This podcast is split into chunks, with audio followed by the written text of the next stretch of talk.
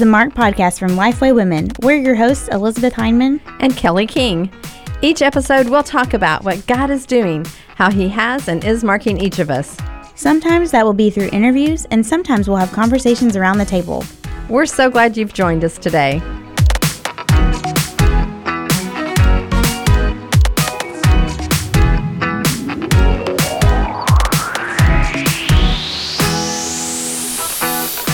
Has God called you to lead?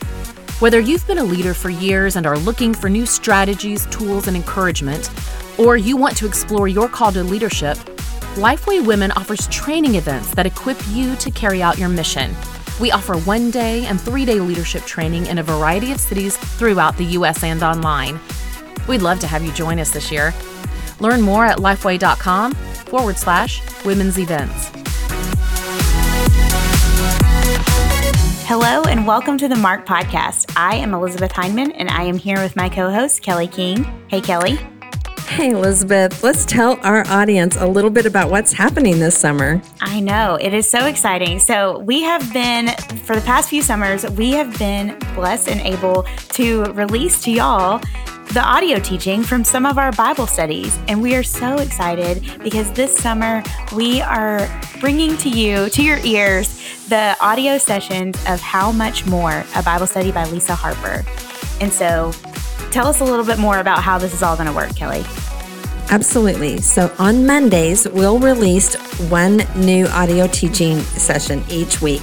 And we're going to leave all of the episodes up until the end of August, so August 31st. So if you get a couple weeks behind or maybe you're on vacation, we want to make sure that you're able to catch up and do that.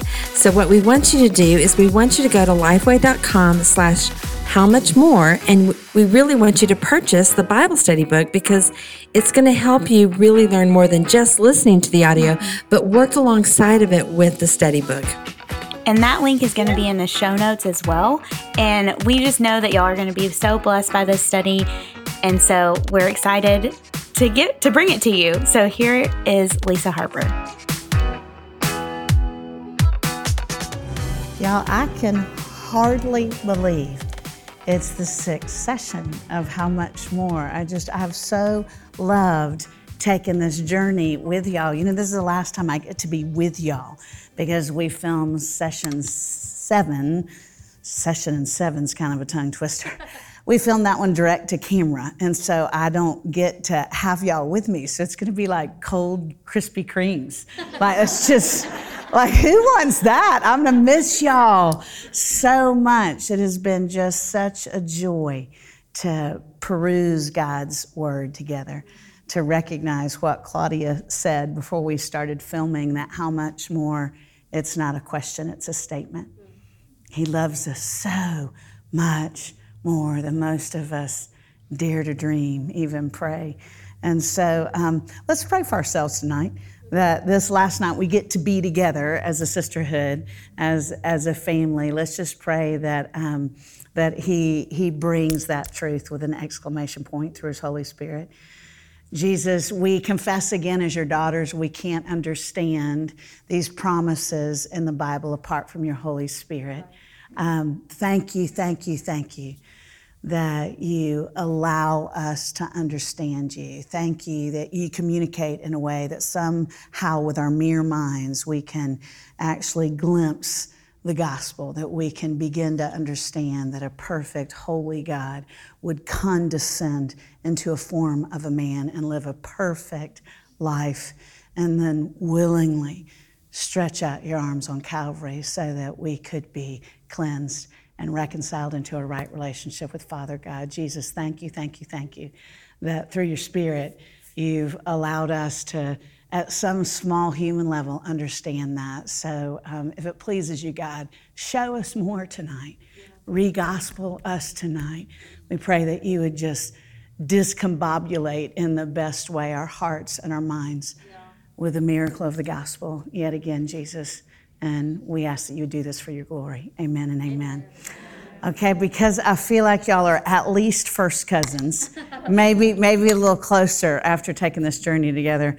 Uh, I'm going to tell you a story that that might be just a, a, a titch more vulnerable than the, the Catboy story, and so so I need you to kind of hang on to your seats because I don't usually tell the story because it's um, not very flattering.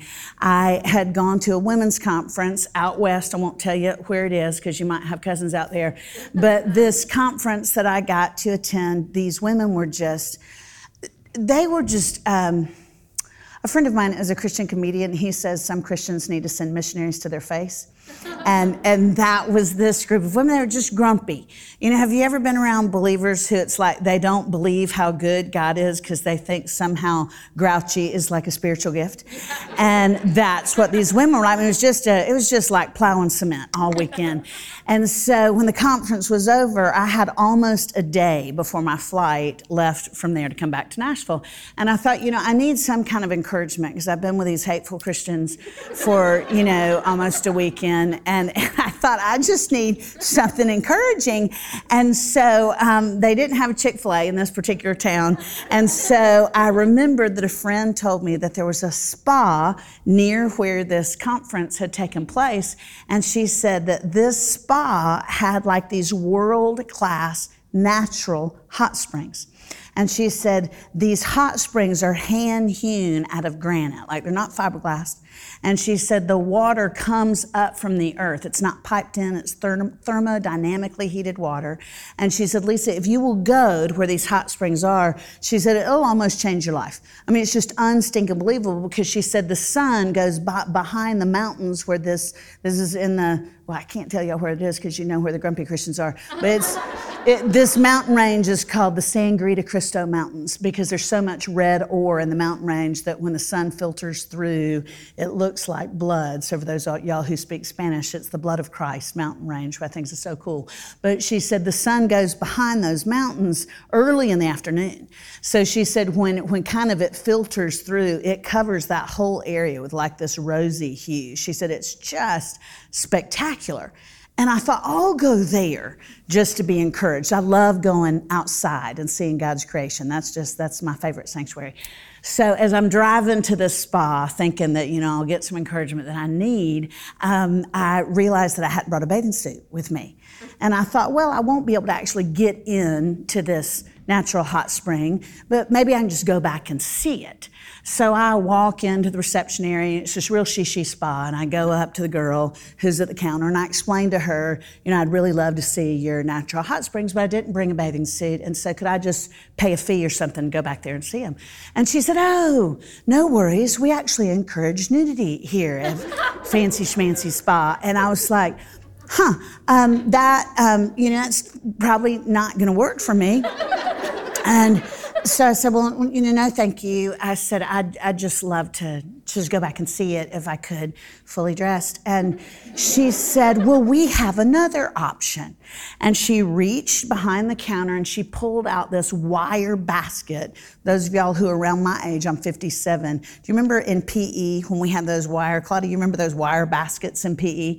And it looked like one of those, like a wire basket you put in your locker. She pulls it out from underneath the counter and it is filled with wet bathing suits. And she said, We have a rental suit program here. And I was like, Oh, no, you didn't. That is Nasty Town. Um, but then sometimes my mind runs ahead of my reason. And I thought, you know, she told me it was thermodynamically heated water, which means it's almost boiling, which means it would cook out any bacteria in those bathing suits. And those women are probably not going to invite me back here because my, my messages went over like a lead balloon. So this is probably my last chance to see this like natural wonder. And so before I could stop myself, I'm rooting around in that bin for a bathing suit. And I already told y'all I grew up half Baptist, so I'm very modest. And so I fish around, I find this one piece, huge black one piece that was like sewn by the Amish. And I thought, well, this is good because, you know, be appropriate and I can be modest. And there was just one one weird thing about that bathing suit. I don't really know how to explain this, but the bodice of the suit, it's like it was made with metal, almost like Wonder Woman's breastplate. It was just very, very severe, the, the bodice. And I thought, well, that's You know, that's probably bonus too. And so I take this bathing suit and I go back to the locker room and I change into this rental bathing suit. And I go out to this natural hot spring. And y'all, it is spectacular. It really has been somehow carved out of granite. The granite kind of had this pinky hue. There is water, just crystal clear water boiling up out of the earth. There's this, you know, just beautiful, like a, a mist over that hot spring. I get in the hot spring, and sure enough, it was about three o'clock in the afternoon. The sun had gone behind the Sangre de Cristo Mountains, and everything was like covered with like rose gold. I mean, it was like something out of a magazine. It was spectacular. And so I just kind of sunk into that water and I thought, this is like my, I mean, this is like my jam. I mean, this is just incredible. I could feel the stress dissipating for like 45 seconds. Because then I heard other voices coming from the locker room. And I could tell the other women in the locker room were probably tourists not from America because they were speaking Portuguese. Now, I can't speak Portuguese, but I can kind of hear it because I have quite a few friends from Brazil. And I thought, oh, I bet you there's some Brazilian girls in the locker room. Sure enough, maybe 30 seconds later, door opens of this beautiful teak locker room, and here comes three gorgeous Brazilian women. And um, I don't really know how to say this in Bible study. Uh, they had not taken advantage of the rental suit program. And so it was just, it was a, a, a tremendous amount of Brazilian coming at me. And they got into the hot spring, which y'all up until that moment had seemed like plenty big enough. I mean, it was like maybe 10 feet by six. I mean, it was plenty big enough until these three other women get in. And I guess their jobs in South America involve gymnastics or Cirque du Soleil because they just start doing flips and twirls. And, and it's just a tremendous amount of, of women in the hot tub, and it was just a women's only area. Nobody else was seeing this, but still, I'm very modest, and that's just a lot to see. And you know, you can't not see it. It's like, help, help, help, help. And so I was kind of pressing myself back into the rock of this, of this spa. It wasn't like Moses. God didn't pass by. I don't think God wants credit for this. But I realized I, uh, the steps are on their side. Like I can't get out. I am trapped in this birthday suit, hot spa thing. I mean, it was just horrible. And then all of a sudden, one of the girls just gestures at me and starts dying laughing. And I thought, no, that's hateful. You know, we don't do that in the United States of America. We don't bully people. Well, the other two girls just start roaring laughing. Pretty soon, all three of them are howling at my expense. And I thought, that's just like, that kind of hurt my feelings. And the one who started it looks up, and I guess she could tell by my expression that she kind of hurt my feelings because she went, oh, no, no. And then in real broken English, she said, we know, make fun of you, you, you, much poke out. And I looked down, um, at which point, evidently the metal in that bodice had reacted with the steam, and it just, it had caused this spectacular jutting kind of, it was just like, la la! I mean, it is a wonder somebody didn't lose an eye. It was just, it was really fantastical in a scarring kind of way. And I thought of that story tonight when we were praying about this Bible study, and I know this is a stretch to try to make this biblical, but I thought, I think I can. I think I can make poking out biblical. Turn to Philippians chapter 2 because Paul doesn't use that exact language, but it's pretty close. Philippians chapter 2, verse 14. Paul says, Do all things without grumbling or questioning, that you may be blameless and innocent, children of God without blemish, in the midst of a crooked and twisted generation, among whom you shine.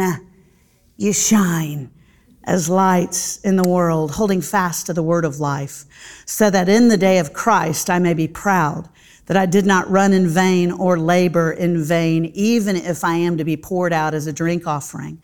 Upon the sacrificial offering of your faith, I am glad and rejoice with you all. Likewise, you also should be glad and rejoice with me. I don't know if you can see it, but I think Paul is advocating poking out there. I think Paul is saying we're not supposed to blend. We're not supposed to be so consumed with amassing followers on social media that we forget to pour passion into following the one and only true God. If you actually study this book, you'll find that, of course, there are parameters for our good in God's glory. There are, are guidelines for, for holy living, like not having sexual intimacy outside of the sacrament of marriage not holding on to bitterness because it'll poison us from the inside out. Making bold requests to our creator, redeemer. There are parameters in this supernatural love story for holy living, but this is not a punitive book. This book is filled with promise.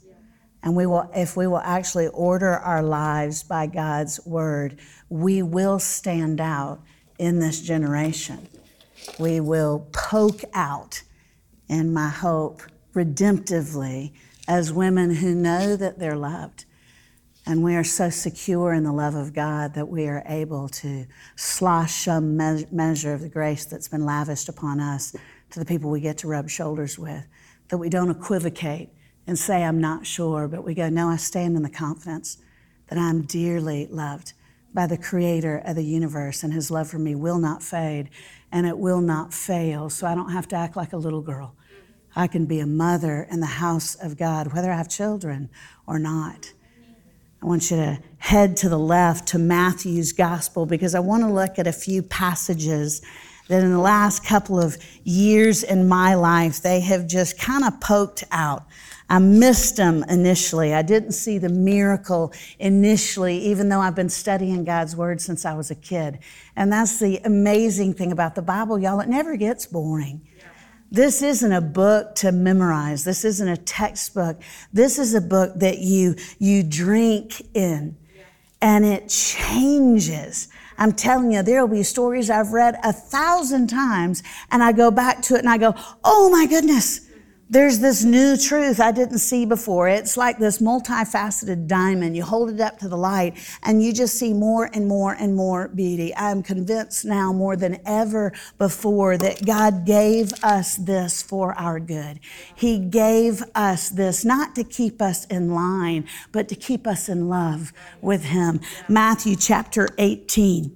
If your brother, this is beginning with verse 15, if your brother sins, against you, go and tell him his fault between you and him alone. If he listens to you, you've gained your brother. But if he does not listen, take one or two others along with you, that every change may be established, charge may be established by the evidence of two or three witnesses. If he refuses to listen to him, tell it to the church. And if he refuses to listen, even to the church, let him be to you as a Gentile and a tax collector. When I was about 13 years old, I was in the eighth grade. I went to a youth conference. I grew up in Central Florida. This was in Orlando. There were four or 500 kids at this youth conference. And I remember the keynote speaker to this day because he was really passionate. He was a youth pastor, very fiery. He swung his Bible around. You ever seen people who do that? I tried to swing my Bible around in my 20s, and one time I hit a woman with Genesis. It flew right out of my Bible and smacked this woman on the front pew. But I thought that's what made you powerful, you know, as a, as a communicator of God's word. I thought you had to swing it around. And this guy was swinging his Bible around, and when he got really, really passionate, the, the neck started, the, the veins in his neck started poking out. I mean, we were all leaning in. And he used that passage right there as his main text. And he said, right here it says, any of you kids who've been heavy petting, we're supposed to kick you out of fellowship. And I thought, heavy petting? You know, I was 13. I'd never heard that term before. How many of y'all are over 40 and you're Baptist? Y'all know what it means, don't you? I didn't know at 13, and I remember sitting there and I was just so scared of the veins and the swinging Bible that I thought, you know, I always feel like I'm gentle with our dog. But maybe, maybe when I was sitting there watching television, I've rubbed her fur the wrong way and, and somehow unwittingly wounded our, our family pet. I thought that's what he meant. That's not what he means by heavy petting. He was talking about when kids, you know, start making out before they're married. But he used this passage in a very pejorative manner. I mean, I just kind of visualize there is a grease tube and there's a lid over the top. And if I involve in heavy petting or, or something like that, I'm going to step on the tube and shoo, go straight to the hot place. You know, HE double hockey sticks. And that's what I thought it was. I thought we've got to be scared of this book. You know, that's not even what Matthew intended. I mean, it's right here in black and white. This is actually not a pejorative passage. Do you remember what Matthew's vocation was before he became a traveling evangelist? He's a tax collector. Matthew's telling the story. And he says, if somebody doesn't respond right away when you go to him and say, honey, you're walking the wrong way, you're just right in my line of vision, so you got to be my prop right now. You're walking in the wrong direction. You need to come back and walk closely with Jesus. If they don't respond right away, you go with two more. And then he said, if they don't respond, then you treat them like as a Gentile and tax collector. Do you know what Gentile means in the Greek? Just somebody who's not Jewish. Somebody who's not Jewish. A tax collector is what Matthew was before he began walking with Jesus. Do you remember the wee little man in the sycamore tree? Mm-hmm. Remember Zacchaeus? Do you remember that Jesus invited himself over to have lunch with Zacchaeus? And he didn't even preach systematic theology. Jesus just spent time with that tax collector. And do you remember Zacchaeus' response? He was so undone by the love of Christ that he repented. And he said, I'll pay back up to four times anything that I have stolen or gained through deceitful measures. He was so undone by the time he spent with Jesus. Do you really think Jesus meant for this passage to be used as a club? Or do you think, since he says Gentiles, and if you study the Gospels every single time, Jesus encountered a non Jew, he loved him every single time? And he went to lunch with Zacchaeus, and Zacchaeus gave his heart to Jesus, and Matthew is part of his inner circle. Do you really think he meant that passage to club us over the head, or do you think maybe we've missed it? Do you think maybe perhaps Jesus was saying, make your arms wider? If somebody is being rebellious, love them harder, even if it's hard. There are certainly passages that apply to church discipline, but I don't think this was ever intended to be a punitive passage. I think it was always intended to encourage us to love hard people that are starting to walk away from church wounded. Wouldn't that be a novel approach? If people who have been wounded in a community of saints are actually pursued by the saints who wounded them. Wow, couldn't that cause revival? Head backwards to the book of Isaiah, the prophecy of Isaiah. This is a, another passage that is poked out to me because I so misunderstood it for so many years. Isaiah chapter, chapter 3, verse 12. My people, Infants are their oppressors, and women rule over them. Oh, my people, your guides mislead you, and they have swallowed up the course of your paths. That certainly sounds like Isaiah's a male chauvinist, doesn't it? Sounds like he doesn't like kids at all. This is kind of like the, the rape passage we looked at earlier and how much more in Deuteronomy 22. And because at first glance it seems so scary, we're tempted to leave it in the closet of assumption instead of dragging it into the light of proper context. Head to the right, and I'll give you some proper context for Isaiah 3. Head to 1 Timothy. 1 Timothy, and this is chapter 3 of 1 Timothy. 1 Timothy chapter 2, excuse me, beginning with verse 11.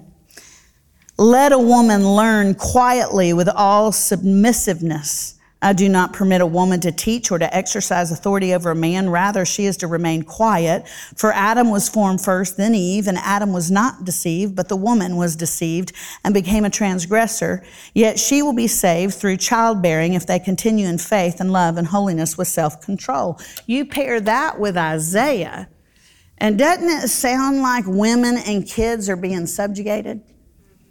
Y'all, we don't get the context. I know I'm hammering this point hard and how much more, but I just have seen too many daughters leaving Christian culture because they don't understand passages like that. And they have been misled into believing that God is a misogynist who prefers his sons over his daughters and his children. And that's not at all what Paul's saying there. The context of this passage the best way I can explain it is a scholar that I've studied recently.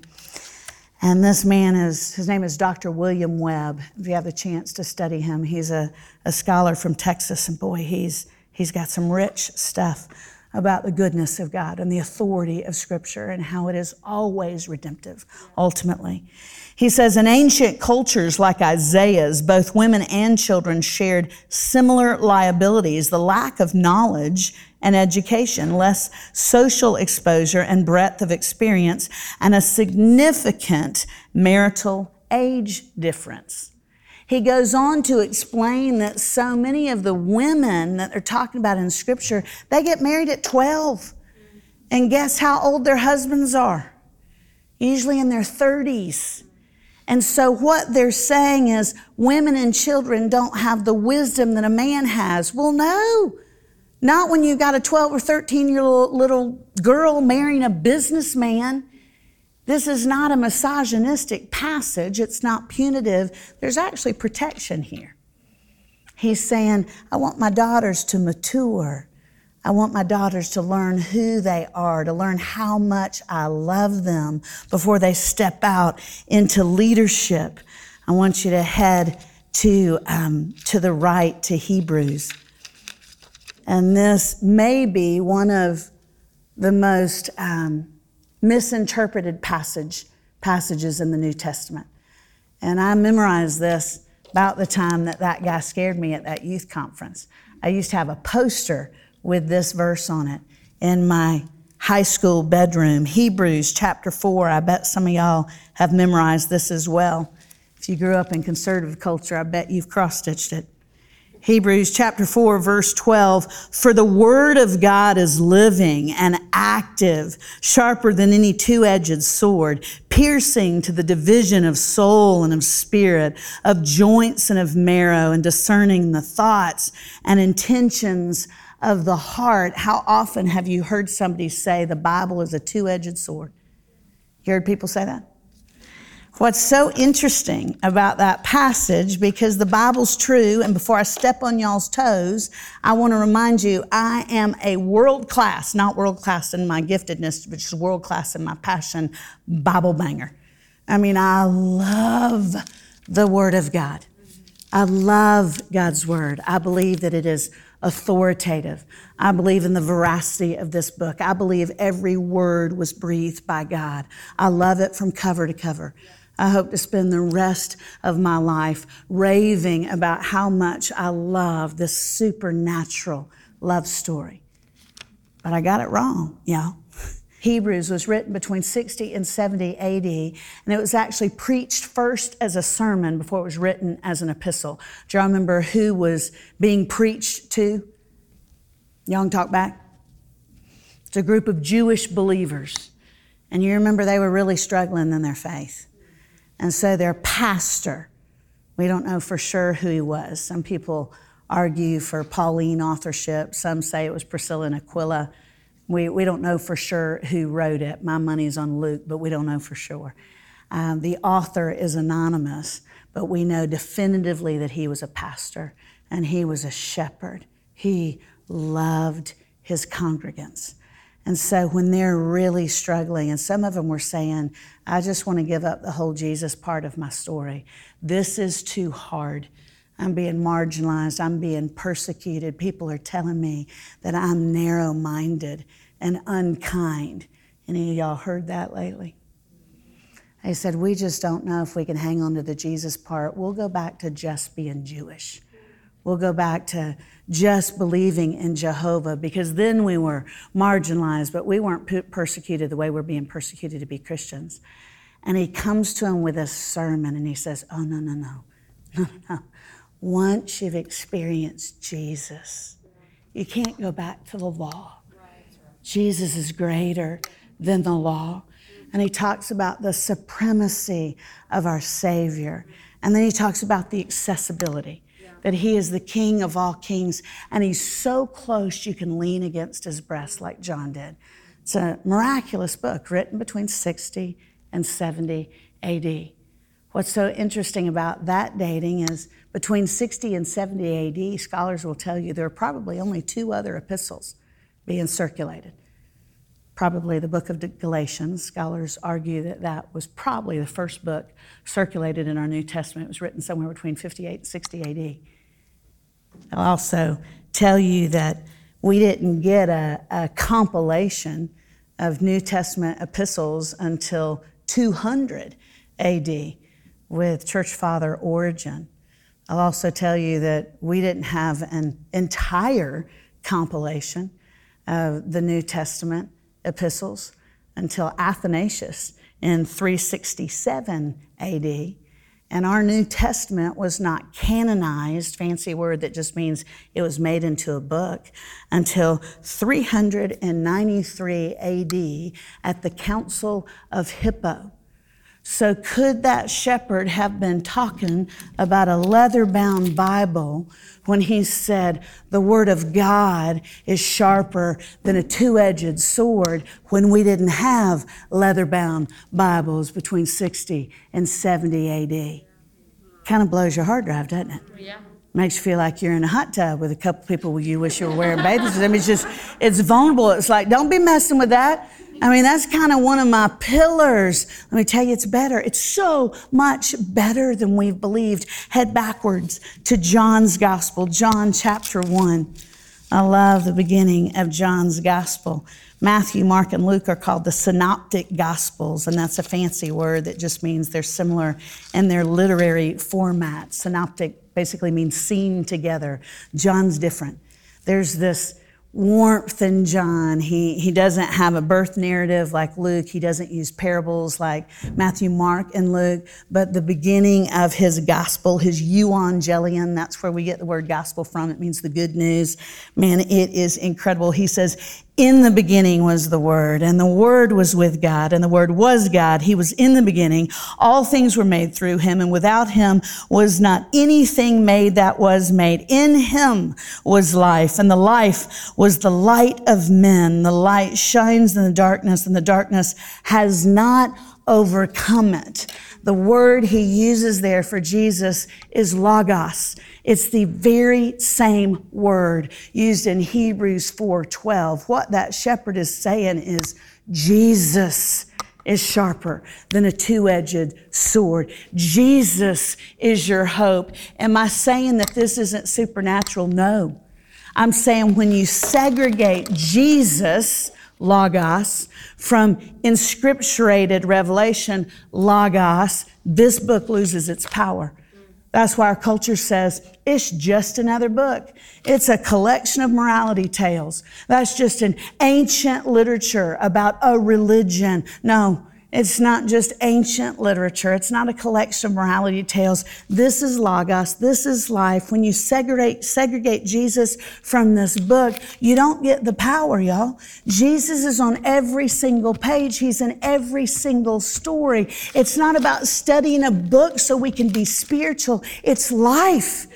It's the way that we have freedom. It's the way that we have life. Before I started the adoption process with Missy, um,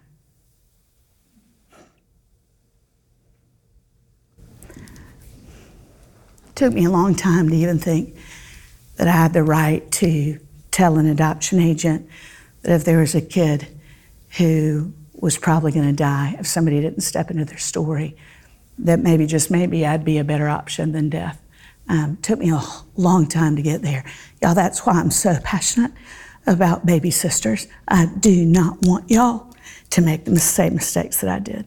I don't want you to find liberty as late as I did. I want you to stay so in the Word of God that you're so undone by Jesus that you don't stay covered by shame like I did for far too long. I could tell you so many of those verses, but I didn't see the life in them. It was just legalism to me, it wasn't life. The very first call I got about the possibility of an adoption was a friend who had met a little girl who was a prostitute and a hardcore crack addict mm. Through her ministry. And this little girl, I call her Marie, that's not a real name, uh, she had gotten pregnant by one of her Johns, probably the same John that broke her jaw. And uh, because of my friend's relationship with this little girl, it was just miraculous that Marie decided not to abort uh, the baby that she was carrying. Um, and then I felt like it was a, another miracle that she chose me to be the mama of her unborn baby. And that didn't happen. Um, it was a hard, hard, eviscerating loss. Um, I feel like God used the pain of that loss to prepare me for Missy. Not that it was divinely causative, but when he when he tenders your heart with hardship and trauma, if you lean into Jesus, man, that becomes really fertile soil for a miracle. But anyway, the first time this precious kid, who I just, uh, she became like my daughter. Um, she was the age. She could have been my daughter, and her backstory is just atrocious. Had been uh, trafficked uh, in a heroin ring when she was a baby, and she was mentally disabled because of the trauma she experienced from the time she was born until she was four years old. And so when she invited me into the crack house where she lived to see where she slept, it was a big deal. She didn't trust easily. And I walked into the crack house and I walked back to this tiny little closet, really, that was Marie's room. It's where she entertained guests. And there was just this tiny little twin bed. I don't know if there's anything smaller than a twin. It looks smaller than a twin to me, but just this little narrow mattress. Um, old, no bedding. And then there's this one little um, side table broken, looked like it was probably, she had probably gotten it from a thrift store, and this little pottery lamp that was cracked. And there was one picture on that table, kind of the only sign of life in that sad little room. And it was a five by seven, and it was a picture of laughing Jesus. Have y'all ever seen that picture? Um, it's a picture, you know, it's an artist's rendition, of course, but Jesus has his head thrown back and he's laughing. And I remember the first time I saw that picture thinking that was heretical. Because, you know, I'd seen so many pictures growing up of like serious, angry Jesus, you know, where he either looks mad or he looks weak. And he always looks German, you know. He's always fair with blonde hair, which is so interesting since God made him Jewish. But this, this one picture is probably much more accurate because Jesus has olive skin and he's got dark hair, which is probably more like what he looked like as incarnate Christ. But he's got his, his head thrown back laughing. And that was the picture on Marie's nightstand. And I wanted to talk to her about Jesus, but because her mind was broken, I had to be real careful and talk with her like I was talking to a child, even though she was carrying what I thought was going to be my child. And I said, um, Marie, do you know who that is, honey? And she said, Yes, he's the man who came to my window. And I said, What are you talking about, baby? And she said, One night when I was going to kill myself, she said, That man came to my window. And I said, He did? And she goes, Uh huh. That man came to my window right there, and he came to my window. And he said, Marie, I love you. Don't take your life. You matter to me. She goes, That's my best friend. His name is Jesus. Y'all, you can forget everything I've said in these six sessions. I've heard teachers that are much more eloquent than me, much more effective than me, better at exegesis than me. I don't mean to sound unkind, but I don't care mm. if you remember what's fallen out of my mouth. I care deeply that you don't miss Jesus. Don't miss Jesus. Jesus is on every page. This isn't flat text, it's supernatural. And if you'll take the time to actually read these stories, to recognize oh, this is my story. This is the miracle He's written me into. This is how He's rescued me. This is how He has redeemed me. This is how He's lifted shame off me and given me a purpose and a destiny. That's the how much more. The how much more is Jesus. He sees you, He loves you, you matter to Him. He's closer than your next breath. Don't study this so that you can sound smart. Don't study this so that you can prove that your friends are wrong when they say they don't think Jesus is the only way. Study this because you want to be loved. Yeah. And you want to love the world around you and tell them the truth that Jesus is real, that Jesus loves them. For the Bible tells us so. Jesus, Jesus, Jesus, Jesus, Jesus. You are sharper than a two edged sword. You are kind and you are good and you are perfect and you became Emmanuel, God with us. Lord, I pray that you would just uh, eviscerate our hearts in the best way with that truth that you're not a faraway Savior, but you are an up close, personal Redeemer that we can lean into and be surrounded by and be rescued by. Jesus, forgive us when we become so, oh, I don't know, just so grown that it's not for our good, that we forget how desperate we are for your grace every single day, how desperate we are for your presence every single day. Lord, re gospel us. Give us a hunger and a thirst for your presence through your word that changes us and quite possibly changes the world around us. Because hopefully they will look at us and go, that woman has been with Jesus. We love you. We praise your holy name. You are our hope. You are, are our peace. We love you, Jesus. Amen.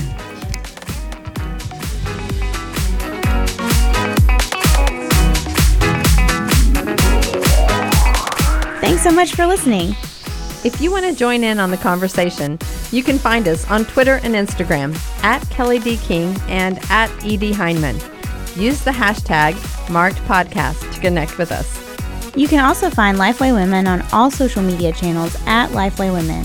All of today's show notes will be posted at lifewaywomen.com slash podcast. If you love the show, leave an iTunes review. It's a great way for other people to hear about the podcast. We'll see you next time.